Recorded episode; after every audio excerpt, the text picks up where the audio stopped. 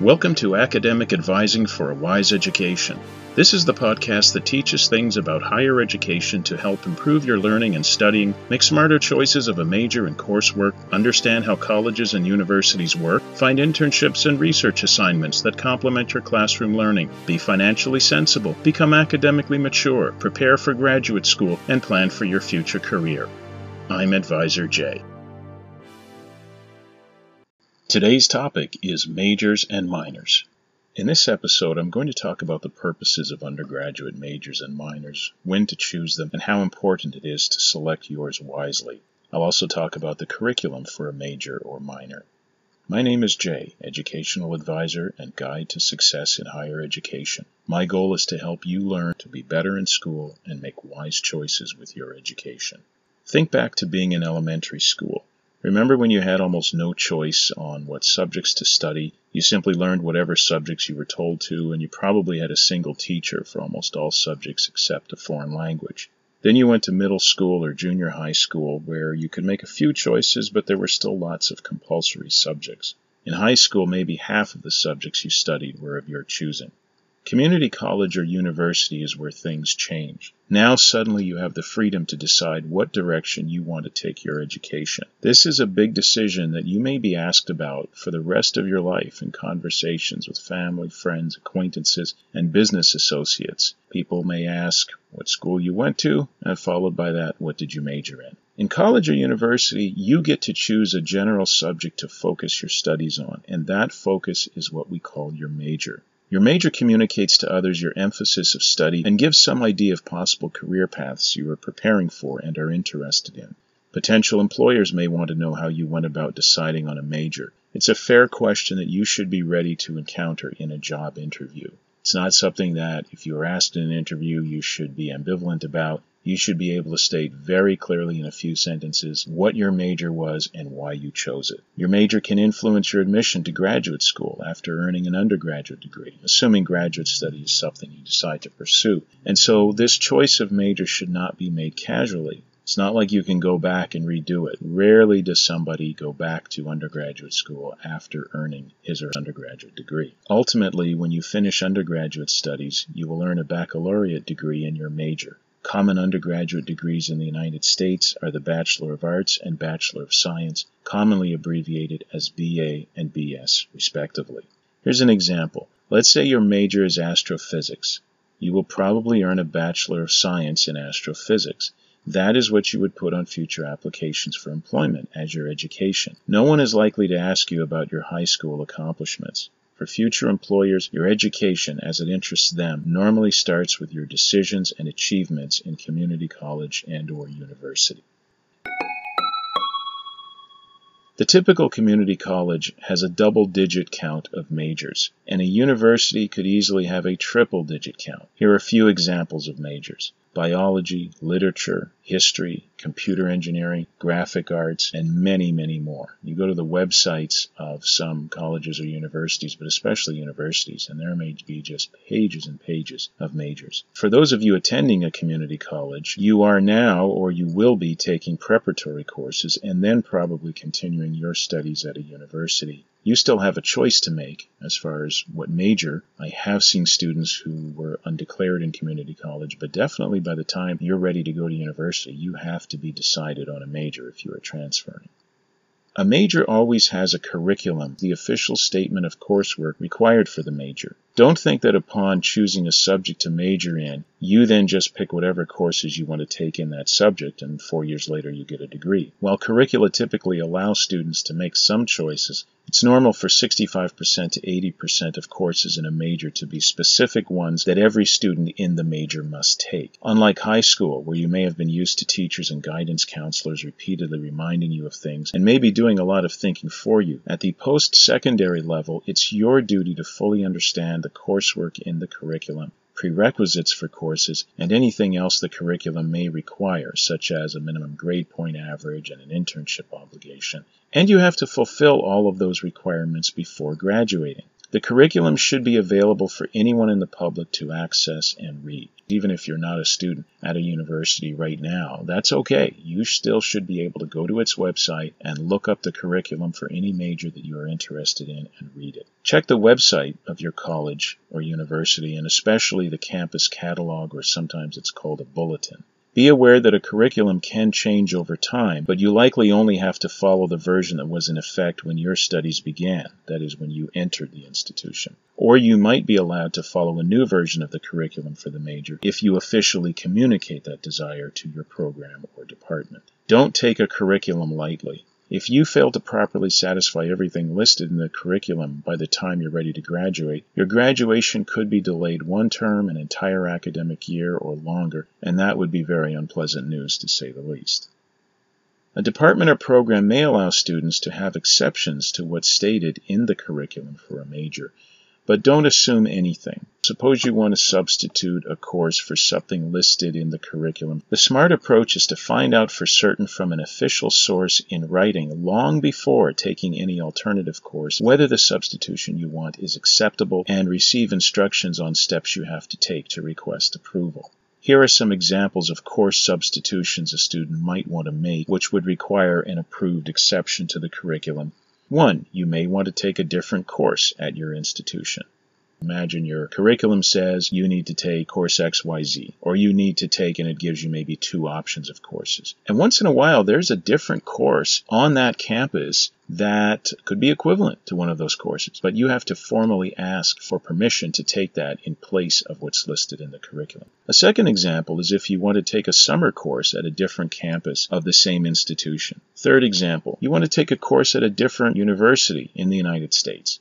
Fourth example, you want to take an online course at a different institution in the United States. And example five is you want to take a course at a university outside the United States.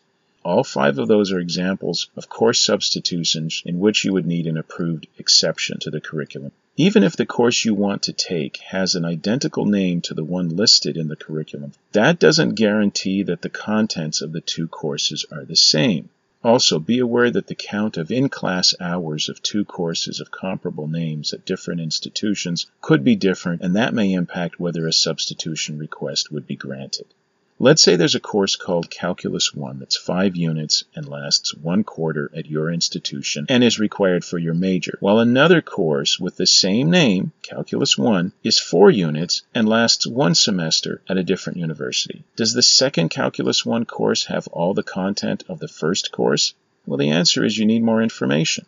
The fact that their names are the same does not necessarily mean that much. The fact that the four units of the semester-long course are generally considered equivalent to six quarter units, which is one unit more than the five-unit quarter course called Calculus 1 at your institution, does not mean much either.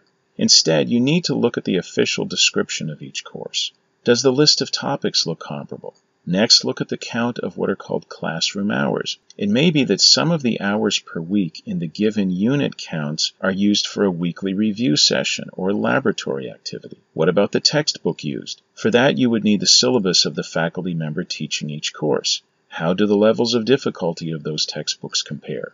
Do you see the point I'm making that it would be risky for you to assume that a course called Calculus 1, one university, could be substituted for Calculus 1 at another university just because the names are the same. The wise approach is to submit a petition for substitution to the correct office on your campus, probably in your department or program, and do it far in advance of when you want to take the outside course. Let's not get lost here. What I'm talking about is your major has a curriculum, as every single major on a campus does. And I'm saying if you want to deviate from that major and take a course that's not listed there or that's not at your institution, you need a approved petition. And what I've just given you are some reasons why you may want petitions, but I'm also cautioning you on trying on your own to make an assumption as to whether a petition would be approved. When submitting a petition for an exception to the curriculum, you may want or need to obtain information and materials such as the following. 1. The official name of the outside course. 2. Its official description with overall unit count and count of classroom hours. 3. Whether it is a quarter-long course, a semester-long course, or a summer course. 4. The syllabus for the course. And 5. The title of the textbook used for the course, its edition number, and the name of its author. Especially for courses held at sites outside the United States, it could take a few weeks of back and forth email messages for you to gather all of that information and materials in writing. This is why planning far in advance is the wise approach to proceed. Not every subject in a college or university necessarily has just one major. If a department is large enough, there could be multiple majors in the same general subject, each of which will have its own curriculum of required coursework and permissible electives. Alternatively, a department could have one or two majors but multiple specializations or concentrations in each. Again, each curriculum would have a list of obligatory courses and allowable electives. I hope you're seeing the importance of the curriculum. It's something you may be given by your department or program early on when you enter the institution, but don't receive that and then shove it in a backpack or a binder and forget about it. It's something you need to be familiar with. Any deviation from the curriculum for your major is sure to require submission of a written petition. That can take time to get reviewed by all the parties involved, and a petition can be denied. Just because a friend of yours had a petition approved does not guarantee that you will. That person's major and or other coursework might have differed uh, from yours. The faculty member in the role of deciding on petitions could have changed since your friend applied for an exception. Or maybe the rules on exceptions have changed or the quality of education at the other institution may have been challenged since the time that your friend studied there. Never assume that a petition that was approved in the past for one person will necessarily be approved today for someone else. That's just a reality when it comes to petitions. If your petition is denied, you can respectfully submit an appeal and say, I know this other classmate who was in an identical situation to mine and the petition was approved and I'm wondering if I can be given the same consideration. And maybe in a case like that, with you citing that example, you would get a reversal of the denial, but there's no guarantee on that. Here's something else to think about. A university I used to be employed at had a study abroad office that told students to ask for approval of course substitutions upon returning from the foreign country where the student was approved to study. Why is that not a good idea? Well, suppose you travel abroad, pay to take one or more courses there, and put in all the work needed to study and earn good grades. Then you return to the United States to your home university and submit a petition to get the courses abroad approved, only to have the petition denied. Is it not better to submit the petition in advance, long before your study abroad commences? That way, if your request is not approved, you can decide whether to select different courses. Just because the university abroad that you want to study at is, as an institution, approved by your university, does not necessarily mean that any particular course you want to take at that foreign institution will be acceptable to faculty members in your department or program or major as a substitute for a course listed as acceptable in your curriculum. This probably gets complicated as I'm as I'm uh, telling you this, I'm realizing there's there's so much involved here, and this is why I've created this podcast because there's plenty of information that students need to know that they just don't get, or maybe they put things aside and forget about something super important. And here's an example. To summarize the major point I'm making, when it comes to petitions, I recommend against the idea of asking for forgiveness rather than permission. My advice is it's better to ask for permission and to do so early.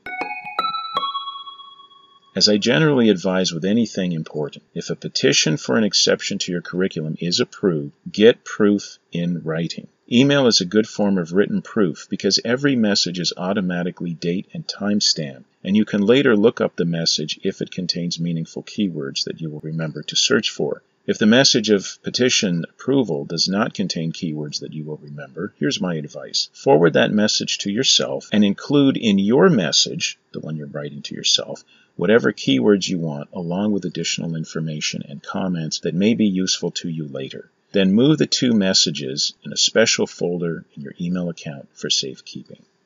How important is the curriculum for your major? Let me put it this way. Among the worst positions to be in is you think you are in your final term of school and ready to graduate in a few months, only to learn that your application is rejected because curricular requirements for your major were not fulfilled. The result could be that your graduation is delayed, and that would especially be bad if you have already received and accepted a postgraduate offer that you now end up losing because you have to stay in school. And I have met students who were in that position. When I was in a university in an advising role, there were times when I unfortunately could not approve a graduation request for the simple reason that the student had not fulfilled all of the obligations of the curriculum. That institution, the way it was done is even though the application for graduation would be submitted early in that final quarter, the review of that request would not be done until after the quarter was over and final grades were in. By that time, just imagine a student under the assumption that he or she is going to graduate and may have already accepted a job offer, may have even made plans to relocate to a different city, and that's when the review would be performed and unfortunately sometimes a person just could not be accepted. A person maybe had to stay that summer or come back that next quarter or semester to complete his or her studies. I want to say a few words about how majors compare from one institution to another. A major of the same name could look anywhere from somewhat different to very different from a major of the exact same name at a different institution.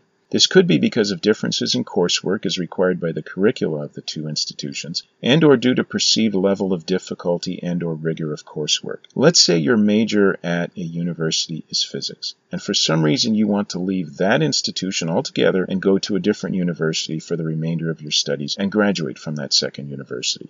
Don't assume that you can easily transfer to that second university and pick up where you left off and graduate when you originally planned to.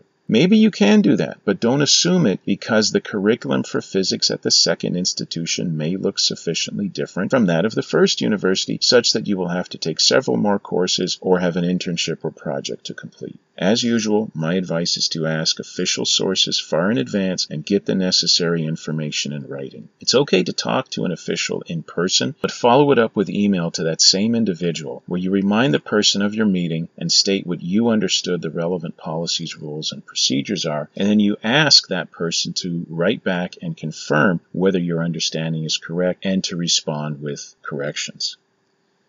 To summarize the points so far on majors. Number one, your major is indication of what subject area you chose to concentrate on in community college or university studies, and it can impact how potential future employers see you. We all form opinions about people based on information about a person's choices in life, and to some extent you will be assessed by others based on your choice of major. 2. Every major has a curriculum which you must be intimately familiar with and follow.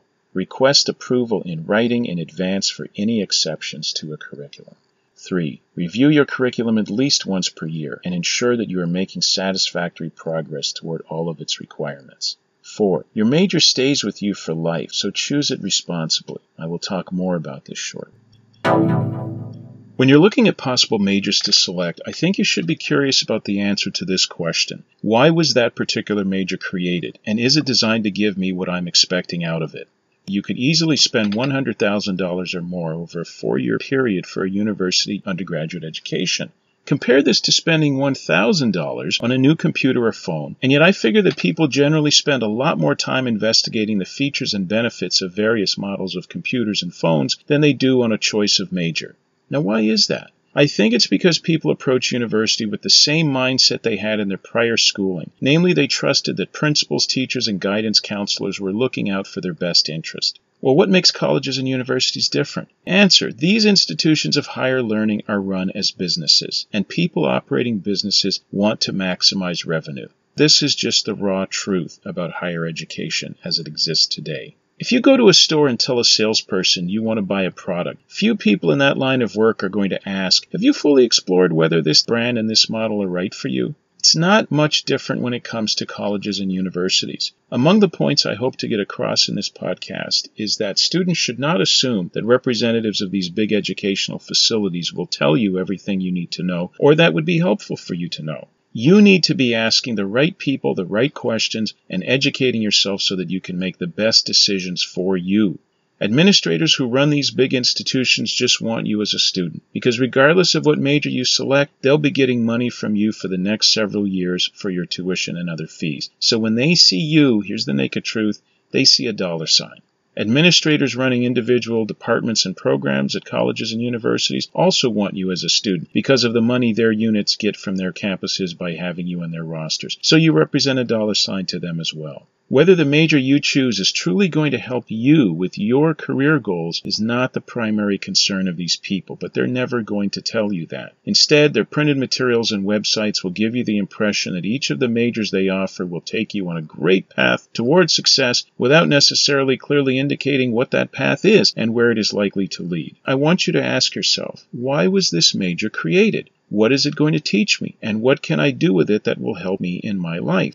Universities as a concept have existed for about a thousand years, and a lot of majors and the courses required by them have the same objective today as they did back then, namely to share theoretical knowledge. Here's the problem with that. Today we live in a world dominated by industry rather than philosophy, where relatively few people support themselves with careers that merely involve exchanging knowledge and explorations to find new knowledge. The vast majority of employment in a society like ours involves the practical use of knowledge. If your plan is to become a researcher in a university, then merely learning theory for four years may be sufficient.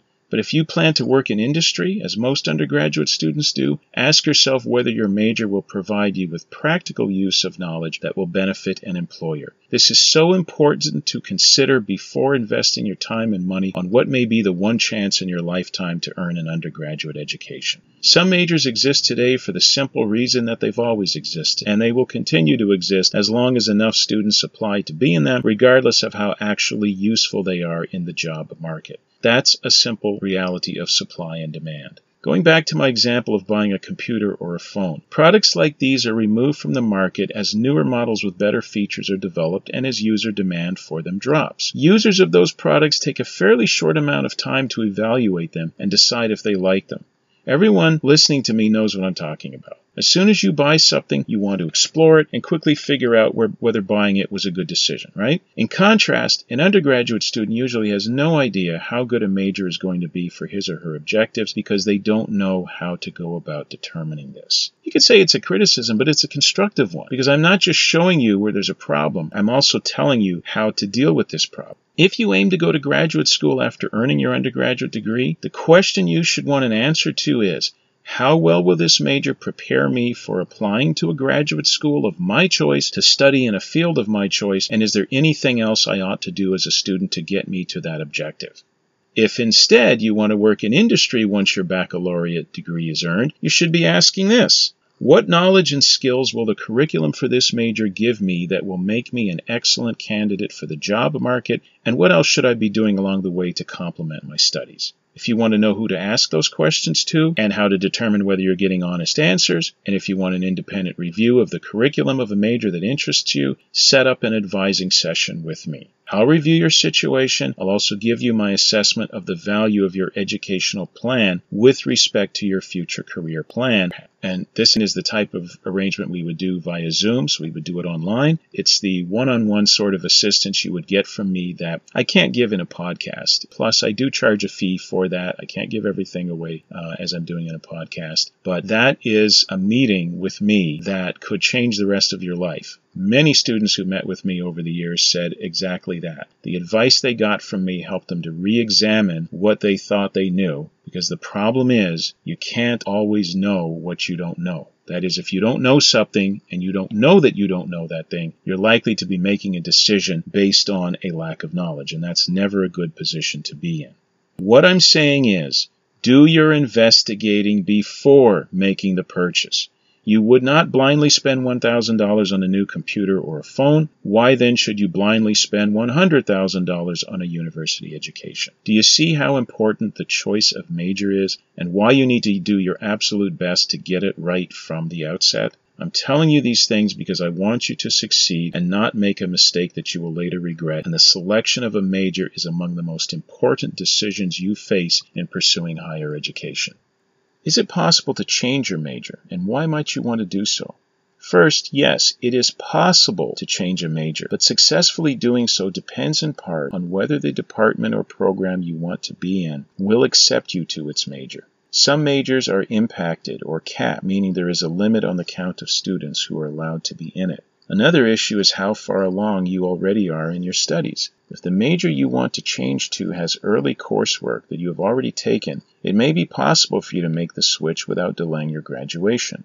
However, if you want to change to a completely different subject area for a major that has not much of any overlap with your existing major, you might not get approved if, for example, your campus administration requires you to graduate no later than a certain number of years or terms after beginning your studies. Or maybe there is a limit to how many units of coursework you are allowed to accumulate as an undergraduate student, and switching to a different major now would cause you to necessarily exceed that limit. You could petition for an exception to these limits, but there's no guarantee it would be approved. Second, even if it is permissible to change your major, I want you to ask yourself why you want to do so.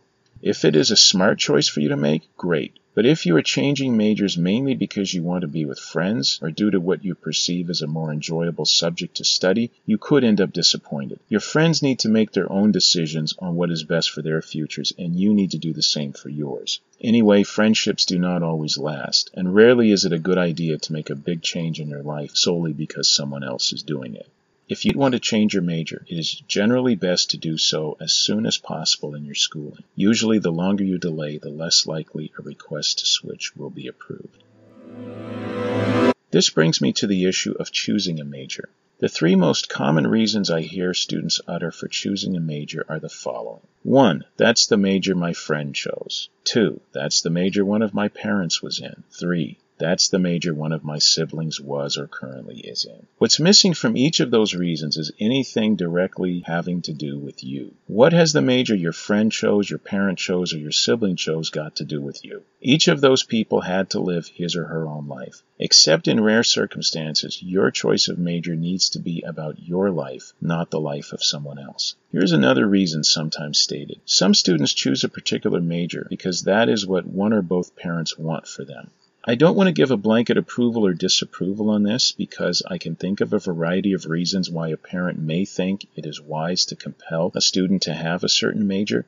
This is an example of a situation for which I can give personalized help as part of my online advising service. Now remember, that's separate from the podcast. I would want to hear you tell me why your parent or parents want this, after also getting answers to a number of questions that I would ask, I would give you my professional opinion on this choice of major and whether I think it is a wise choice for you to be making. Of course, the decision is yours to make. I'm here as your advisor. Another big mistake students make is choosing a major based on its subject but without reading the curriculum for the major. That's about as bad as buying crackers merely because the word cracker is on the box.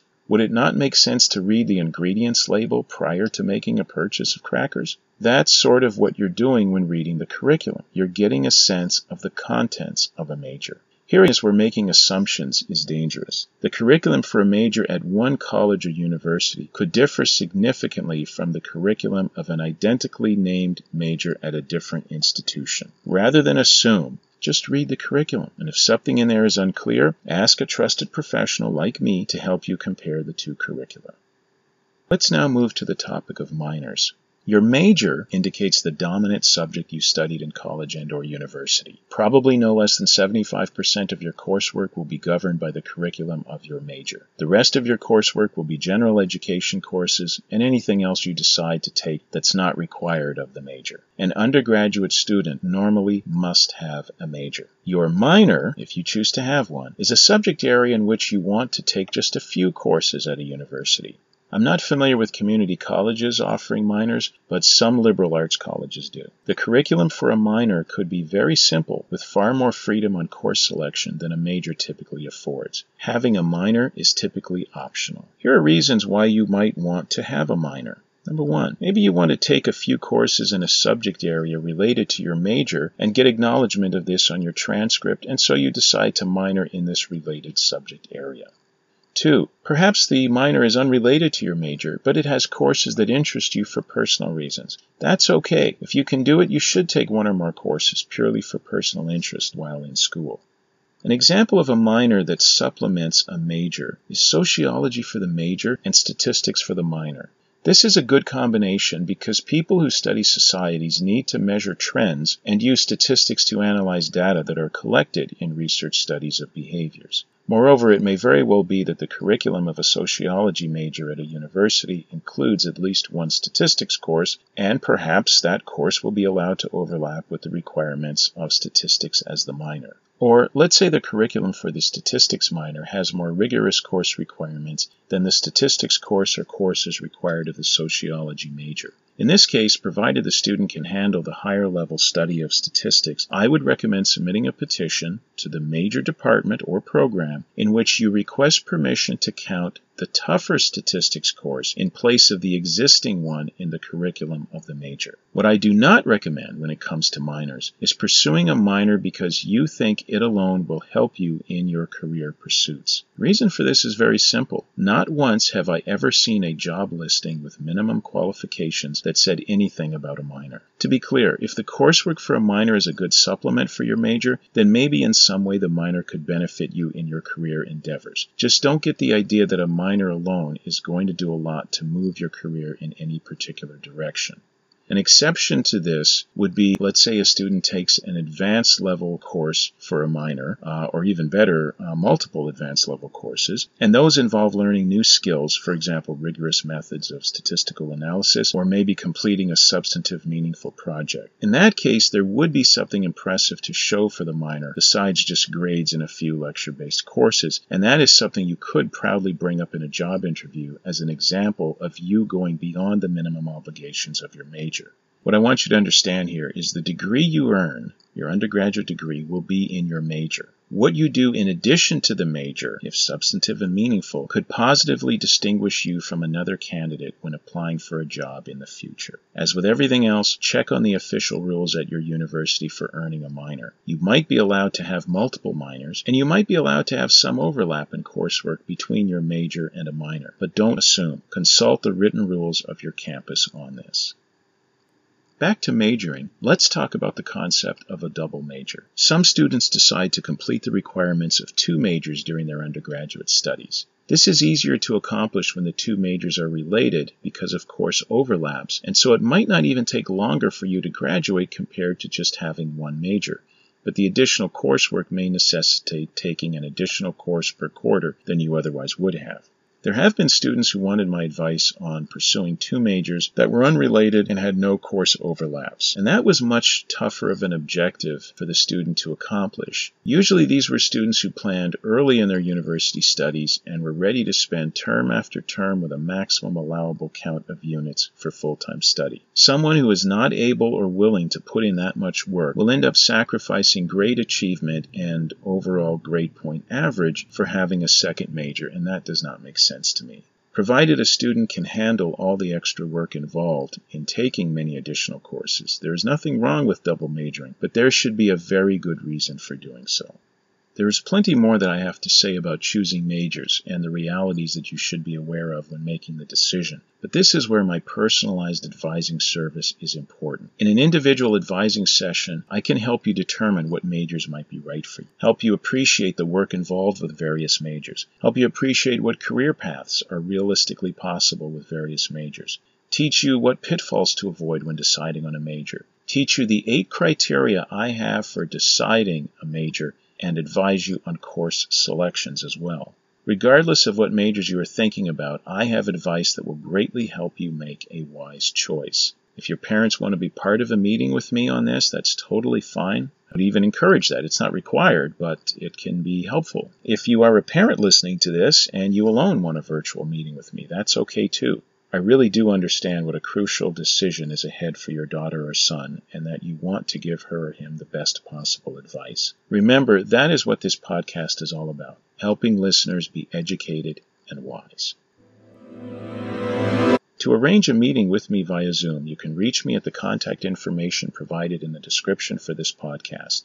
Be sure to mention your name in your message so that I can respond to you as a person. Also include a detailed description and explanation of your situation and clearly state what help you would like to receive from me. If there are questions you want to ask me, state them. If it's help with a general topic that you need, tell me what the topic is. Also, let me know your availability over the next week or two for meeting via Zoom. In some cases, a person may need a one time session to get questions answered and hear my advice. In other cases, a person may want or need multiple sessions because the topic may be too much to address in one session. Or maybe you want to arrange for ongoing advising every few weeks. I will reply to your message with my assessment of how much time it will take to help you and let you know my fee. My job is not just to dispense information to you, but to help you understand how to make decisions that are sensible, realistic, efficient, cost saving, and with the best possible outcome as I see it.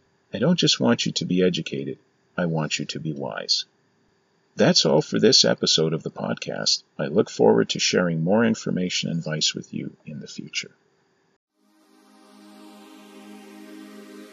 You've been listening to Academic Advising for a Wise Education, a podcast by Advisor Jay. We hope the information and advice presented was enlightening. These episodes offer general advice. Your situation may call for additional action or an altogether different approach. For personalized guidance specific to you, Advisor Jay offers video advice via Zoom for a fee. Contact Jay at treasureoflife at outlook.com.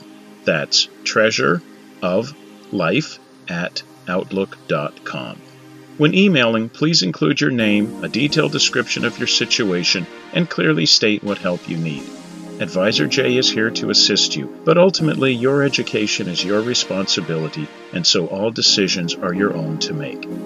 That email address can also be used to send Advisor Jay any comment about the podcast. Knowledge alone is rarely enough. In life, it pays to be wise.